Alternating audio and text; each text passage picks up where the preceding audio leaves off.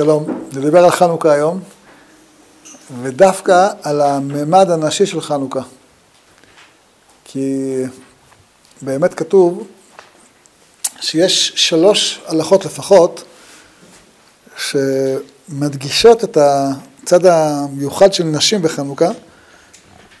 למשל, ההלכה הראשונה שכולם מכירים, זה שלגברים מותר לעשות מלאכה בזמן שהנרות דולקות, אבל נשים לא.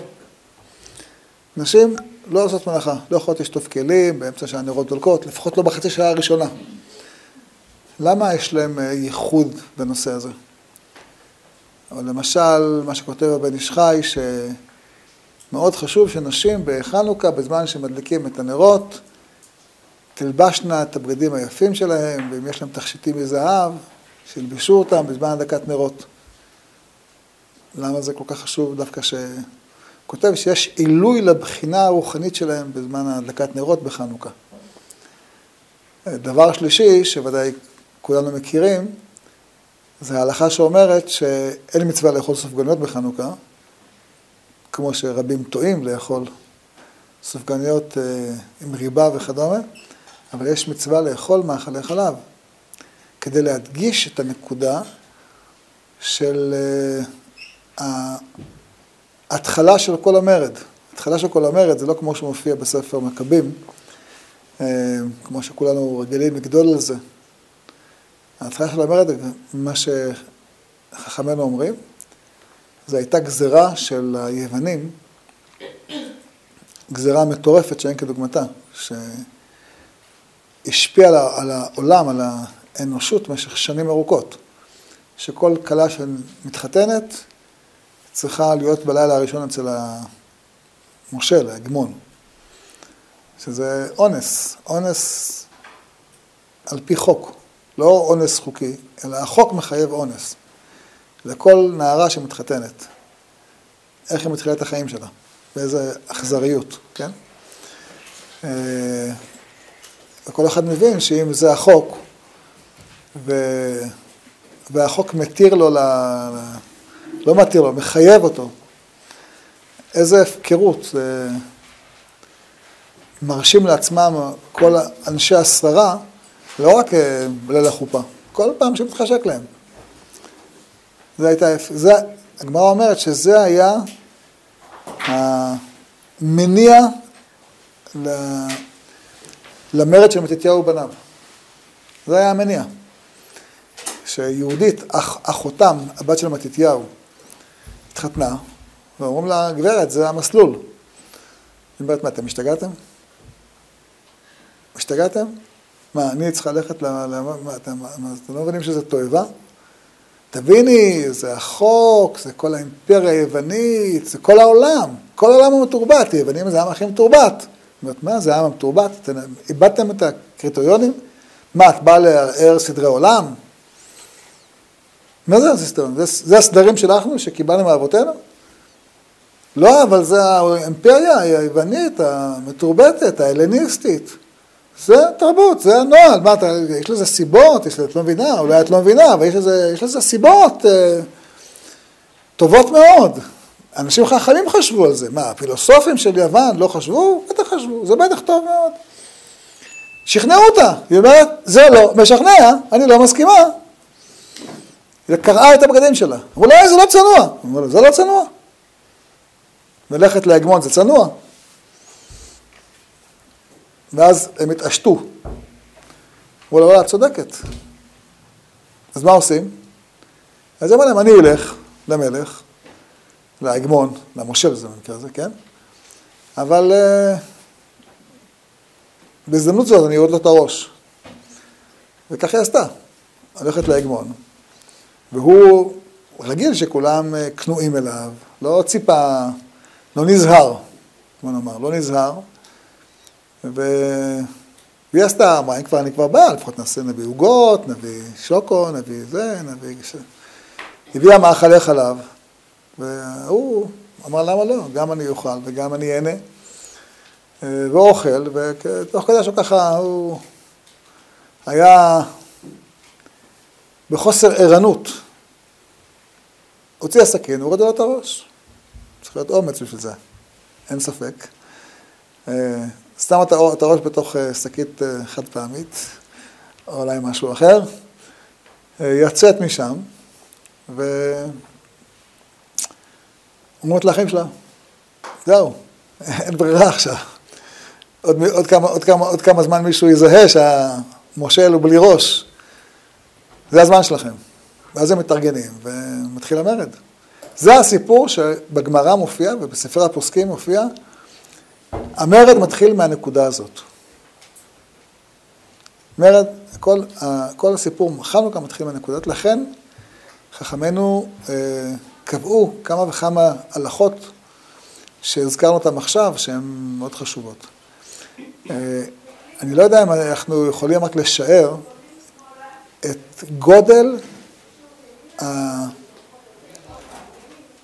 גודל הקלקול שהיה קודם חנוכה. רק נחשוב על זה. תחשבו, יש אימפריה עולמית, שהיא מכתיבת התרבות העולמית. כי אחרי יוון באה רומא. רומא התייחסה באותה צורה. ואחרי רומא באו מלכי אירופה.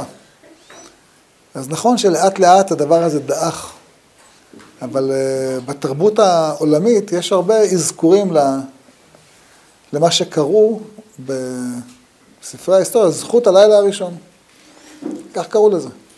זכות הלילה, יש לזה קונצרט של מוצרט, יש לזה ציורים, יש לזה מחזות, יש לזה, בתרבות האירופאית יש לזה הרבה אזכורים. למה שקראו זכות הלילה הראשון, שאצלנו זה נחתך ונגדע בחנוכה. חנוכה זה מאבק לשינוי התרבות העולמית. תרבות נצלנית, דורסנית, טמאה,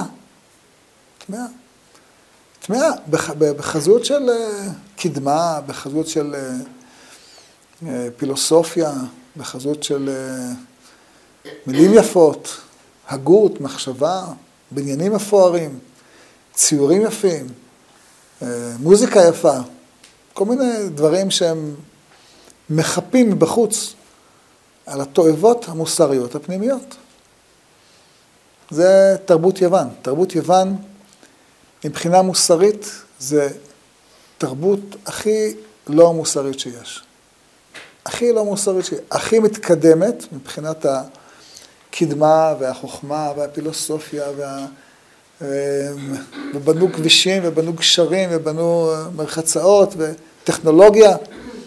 מבחינה טכנולוגית היא אולי מאוד מוסרית, מבחינה מאוד מתקדמת, מבחינה מוסרית היא הכי לא מוסרית שיש.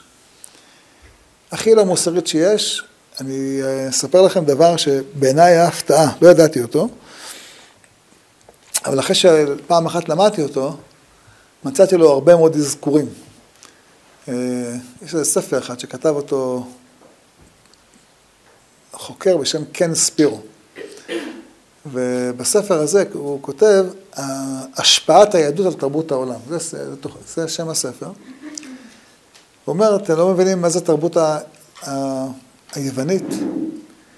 מביאים אריסטו, ציטוט, אריסטו, גדול הפילוסופים של יוון. יותר מאריסטו. אריסטו כותב שמוסרי ונכון שהורים לא חייבים לגדל את הילד שלהם. נולד להם ילד, הם לא רוצים אותו. למה לא רוצים אותו? לא יודע. בת, מי רוצה בת? לא רוצים בת. או בעל מום אחר, כן? ההורים לא רוצים חיים ביניהם. מוסרי ביותר לא לחייב את ההורים לגדל ילד שהם לא רוצים, ומה הם היו עושים איתו? קוברים אותו חי. זהו. נשמע מטורף, נכון? הזוי. אבל זה גדול הפילוסופים הגדולים בעולם כותב שזה מוסרי. מה, אתה יכול לחייב הורים לגדל ילד שהם לא רוצים? לא רוצים בת. רוצים רק בנים. מה בנות שוות? בנים, יודעים להילחם. יש שם איזה, באותו ספר, רישום אוכלוסין מאיזה עיר ביוון, בתקופה ההיא, שאם אני זוכר נכון את המספר היה שמה, היחס בין בנים לבנות היה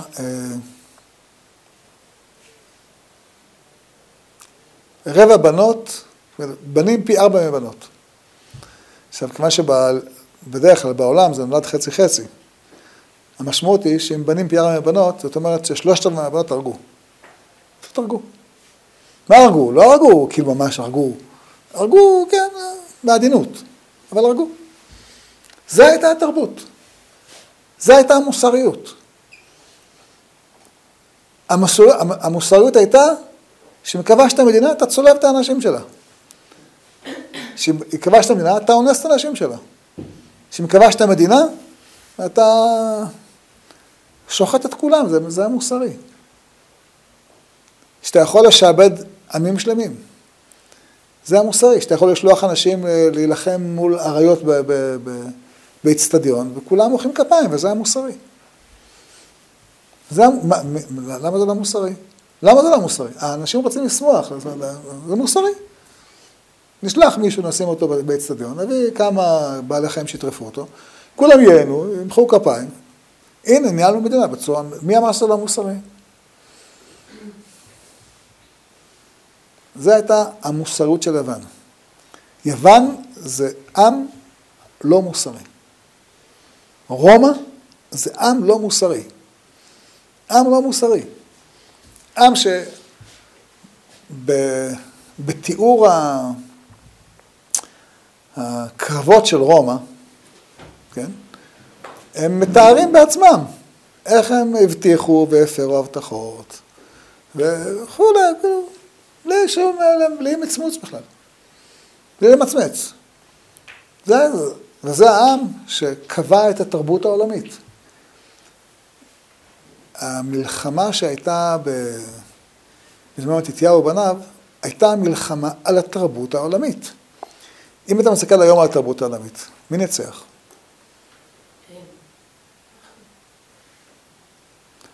בוא נבדוק מי נצח. האם העולם היום אלילי או לא? מה? כן או לא? כן או לא? לא. האם בעולם מישהו יכול לחקוק חוק כזה שבא ואומר שמותר למשה לאנוס את מי שבא לו? תקלות ביום חתונתם? יש דבר כזה בגלובוס, מהקוטב הצפוני עד הקוטב הדרומי? יש דבר כזה? ואם מישהו יבוא ויגיד, אני רוצה לחקוק חוק כזה, מה יעשו לו? מה זה זה? הוא לא ישרוד 20 שניות, נכון?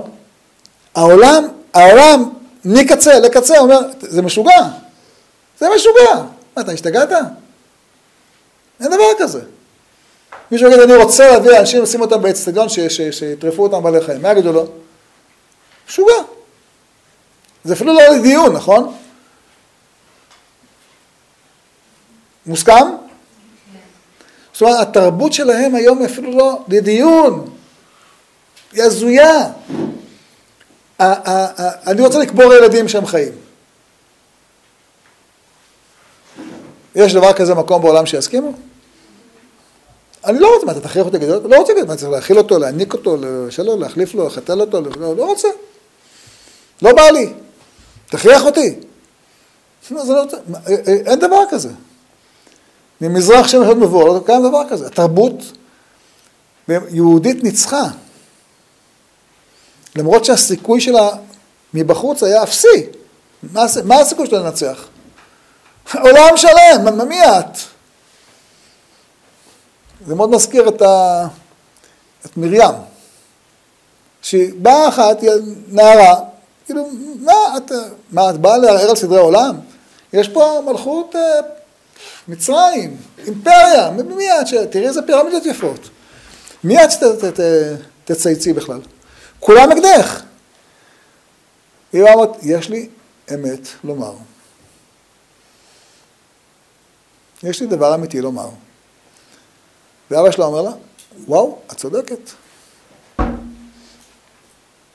את צודקת. מכאן מתחילה יציאת מצרים. מכך שהמילדות אומרות לפרעה, לא מתאים לנו מה שאתה אומר. לא מתאים, לא שייך, לא מתאים, אנחנו לא מוכנים להרוג את הילדים, לא בא לנו, לא נראה לנו נכון, לא מוסרי, לא אמיתי. זה סכנת נפשות, להגיד את זה לפרעה, לאימפרטור, מה, אתה יכול לומר דבר כזה? אבל היכולת להיאבק היא הפכה עולם. קראתי פעם מחקר שאומר, מאוד פשוט.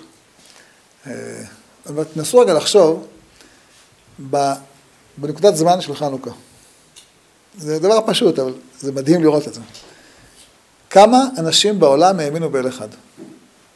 באותה נקודת זמן של חנוכה. נוצרים לא היו, נכון? מוסלמים ודאי לא היו, נכון? בתוך העם היהודי, הרוב היה מתייוון, כן? האליטות היו מתייוונות, העשירון העליון היה מתייוון, נכון? מספר האנשים שהאמינו באל אחד בעולם היה מועט, רובם הגדול היה בתוך המערות. זאת אומרת, נדון לכליה. הגמרא אומרת שכל אלה שהיו בתוך המערות, בדור הזה של מתתיהו ובניו, מה קרה איתם? מה קרה עם אלה שהיו בתוך המערות? הגמרא אומרת שהיו הורגים זה את זה, מרוב פחד ולחץ ודוחק יותר ממה שהיו הורגים בהם אויבים. לכן הגמרא אומרת שיש הלכה שאסור ללכת בשבת עם סנדל מסומר. למה? סנדל מסומר. סנדל שיש לו מסמרים. למה? הגמרא אומרת 3 סיבות. אבל הסיפור הראשון אומרת שיהודים ברחו למערה, התחבאו במערה, פחדו שאנשים יצאו, למה שאם מישהו יצא מהמערה, אולי יתפסו אותו ויספר. ומישהו לבש סנדל מסומר, רק לבש אותו הפוך. אנחנו היום בנעליים לא יכולים לבוש אותו הפוך, אבל סנדלים אפשר לבוש הפוך. הוא נכנס למערה ונראה כאילו הוא יצא מהמערה. ונוצרה בהלה במערה, אמרו וואו, היוונים באים, ואנשים ברחו לתוך המערה, אבל לתוך המערה אי אפשר לברוח, כידוע. והרגו זה את זה יותר ממה שהרגו בהם אויבים. זה סיפור אחד. סיפור שני, הגמרא מספרת שהיו בתוך המערה, ומישהו, כנראה יווני, הלך עם סנדל מסומר מעל המערה, שמעו אותו ונבהלו, והרגו זה את זה יותר ממה שהרגו בהם אויבים. וסיפור שלישי בגמרא יש, שהיו יושבים בבית כנסת, ומישהו הלך אחרי בית כנסת ופחדו וכו'. והגמרא בירושלמי אומרת שכל כך פחד היה מהסנדל המסומר הזה, שאישה מעוברת שהייתה רואה סנדל מסומר, הייתה מפילה מרוב פחד. זאת אומרת, היהודים... כאילו זה היה הסנדלים של היהודים? כן. היהודים נכנסו למין מערבולת פחדים כזאת, הגיונית, במצב הזה, כן? אבל שום נס לא נעשה להם. לא ניסים, לא גבורות, לא נפלאות, לא תשועות, לא נחמות, כלום. מה קרה להם? כלום. למה אלוקים לא עזר להם? הם ברחו אל המערות בשביל לשמור שבת, ולשמור ברית מילה, ולאכול כשר. למה אלוקים לא עזר להם? למה אלוקים עזר להם מתתיהו ובניו ולא עזר להם? אותו דור, אותם אנשים. אז מה, למה... מה? לא, ממש לא, הפוך. אנחנו לא צריכים להתחבא. זו התשובה. אנחנו לא אומרים להתחבות. יש גזירה, אל תברח. תעבוד בתחכום, בשכל, באומץ, בגבורה, תילחם. אתה נלחם, אלוקים עוזר לך. אתה בורח, אלוקים לא עוזר לך. זה בדיוק הסיפור. רוב עם ישראל היה במציאות של או בריחה או מתייוון, ממש מעטים. עשרת הרבים מיד מעטים, מתתיהו ובניו היו מעטים, אבל המעטים האלה הופכים את עם ישראל. למה? מכיוון שאחר כך מה שקורה זה שכשהם מנצחים, אז בהתחלה זה משפחה אחת, 13 אנשים. אבל לאט לאט מצטרפים אליהם עוד ועוד אנשים, יוצאים מהמערות ובאים אליהם, מתייוונים, חוזרים בתשובה ובאים אליהם. ולאט לאט הצבא של מתתיהו בניו, יהודה ויונתן וכו' ושמעון מתחזק, הופך להיות מעצמה. נכון? ובסוף גם העולם משתנה. זאת אומרת, חנוכה זה נקודת מהפך עולמית. ממשפחה אחת, עם ישראל, מעם ישראל, לאט לאט העולם זונח את הנצרות וזונח את כל הערכים היווניים ההלניסטיים שהזכרנו עכשיו, והכל מתחיל מאיפה? יהודית.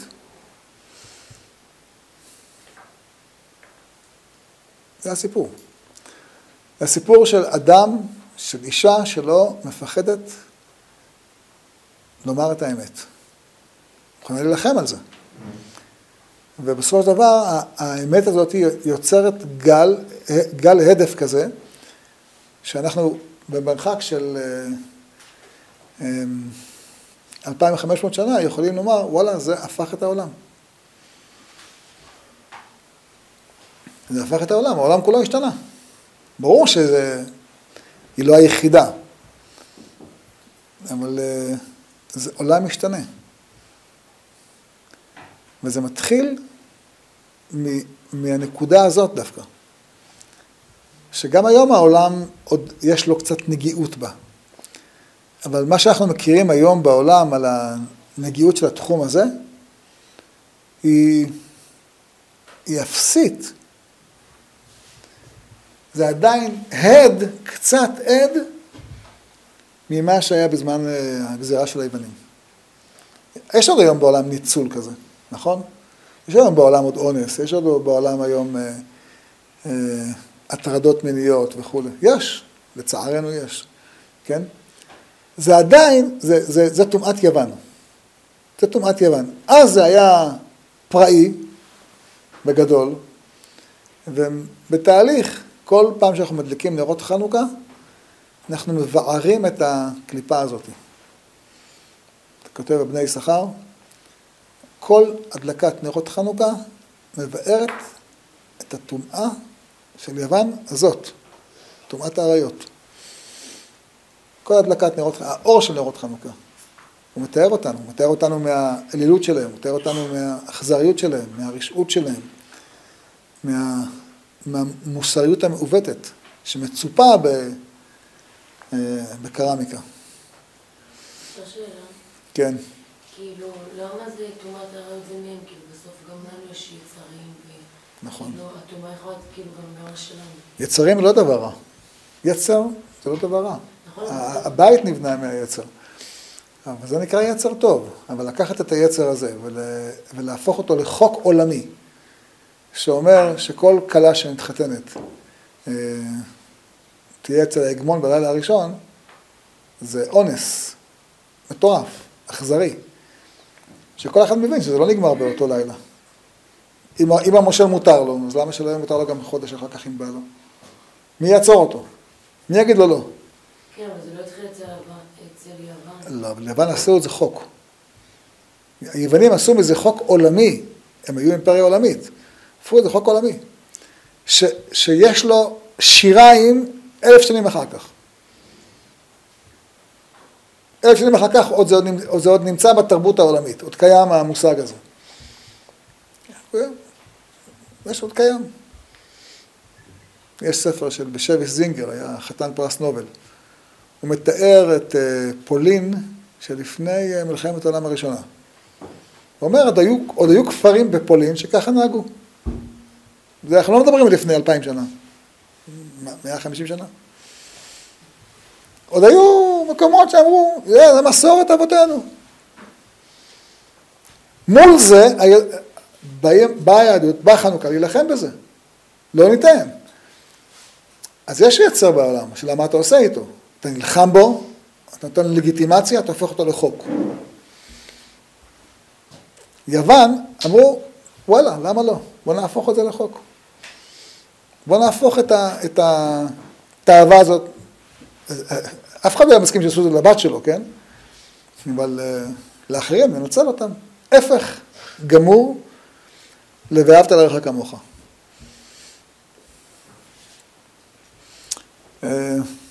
בוא נאמר, חשוב מאוד שנדע שזה התיאור של חנוכה בידי חז"ל. התיאור של חנוכה הוא מופיע גם בעולם הנוצרי. מה שאנחנו מכירים, ספר חשמונאים, הוא לא הגיע, מאיפה הספר חשמונאים מגיע? זה ספר שאנחנו, יש לנו אותו היום בעברית, הוא בתרגום מיוונית. זאת אומרת, הוא עבר עיבוד אצלהם. הוא לא המקור. המקור שלנו זה הגמרא. אנחנו לוקטים כל מיני מידעים מספר חשמונאים, שזה ספר יפה וחשוב, כן? אבל אין לו, הוא לא ספר שנחשב, יש לו קדושה. למה אין לו קדושה? מכיוון שהוא ספר שלא עבר אצלנו במסורת.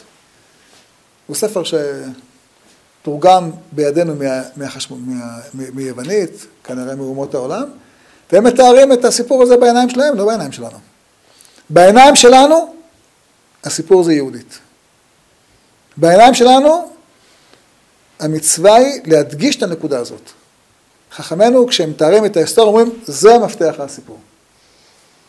המפתח זה יהודית.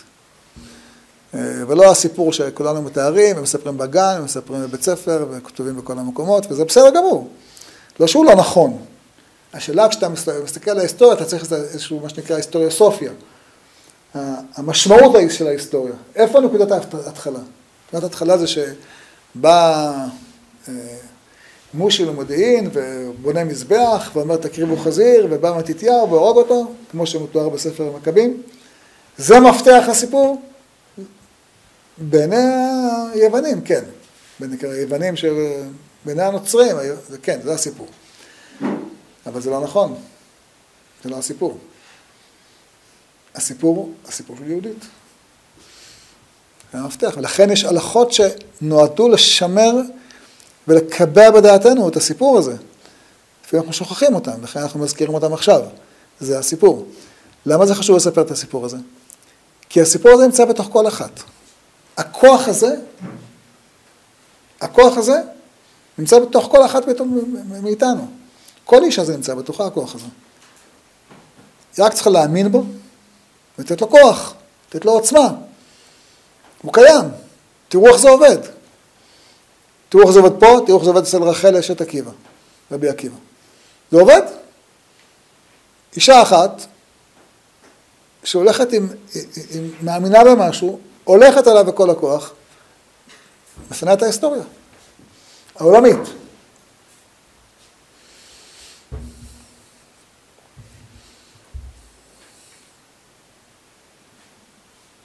עכשיו חנוכה שלכם יהיה אחר.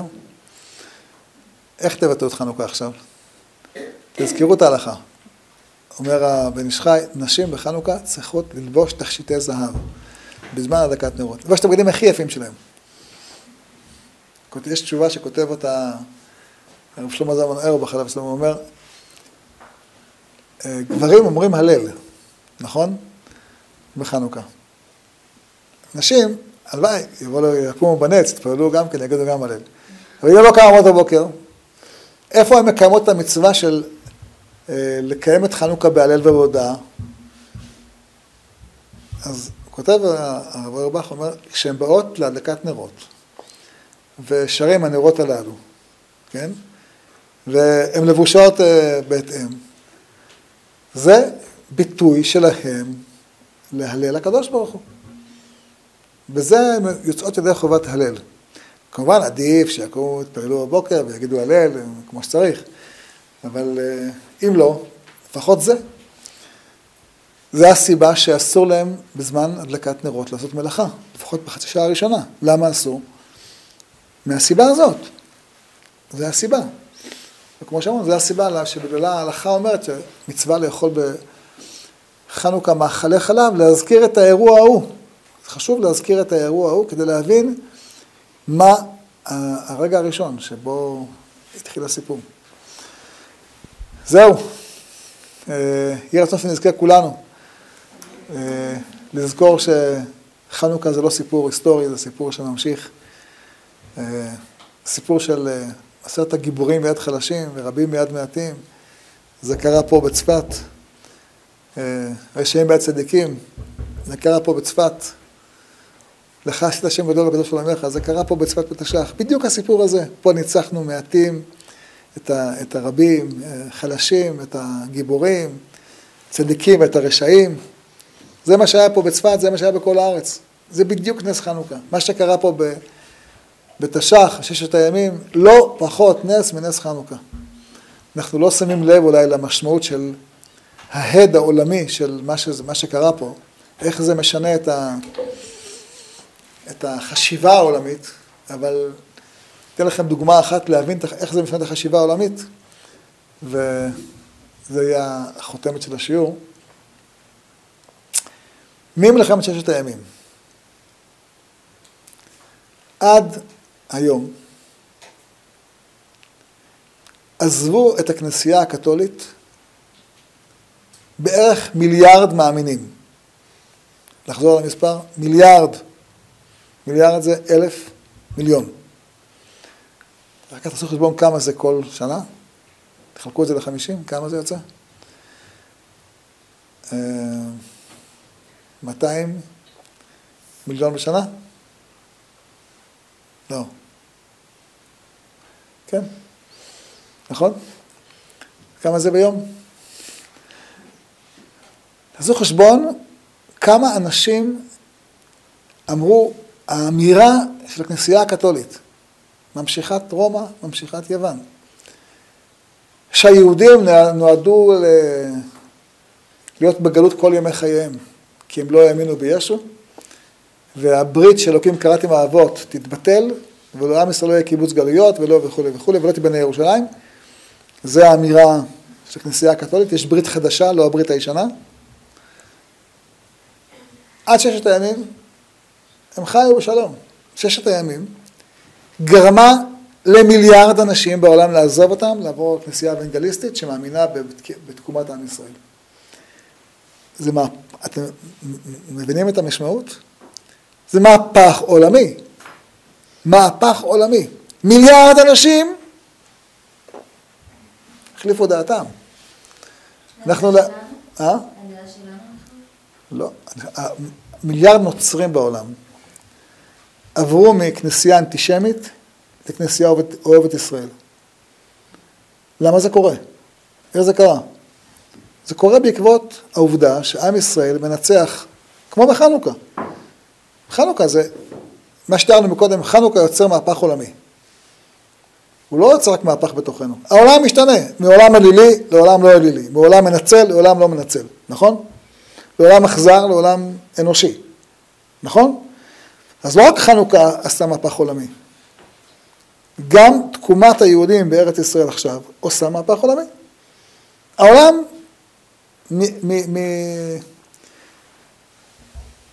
אמונה בנצרות קתולית, שהיא נצרות שיש בה אינסוף כמרים פדופילים.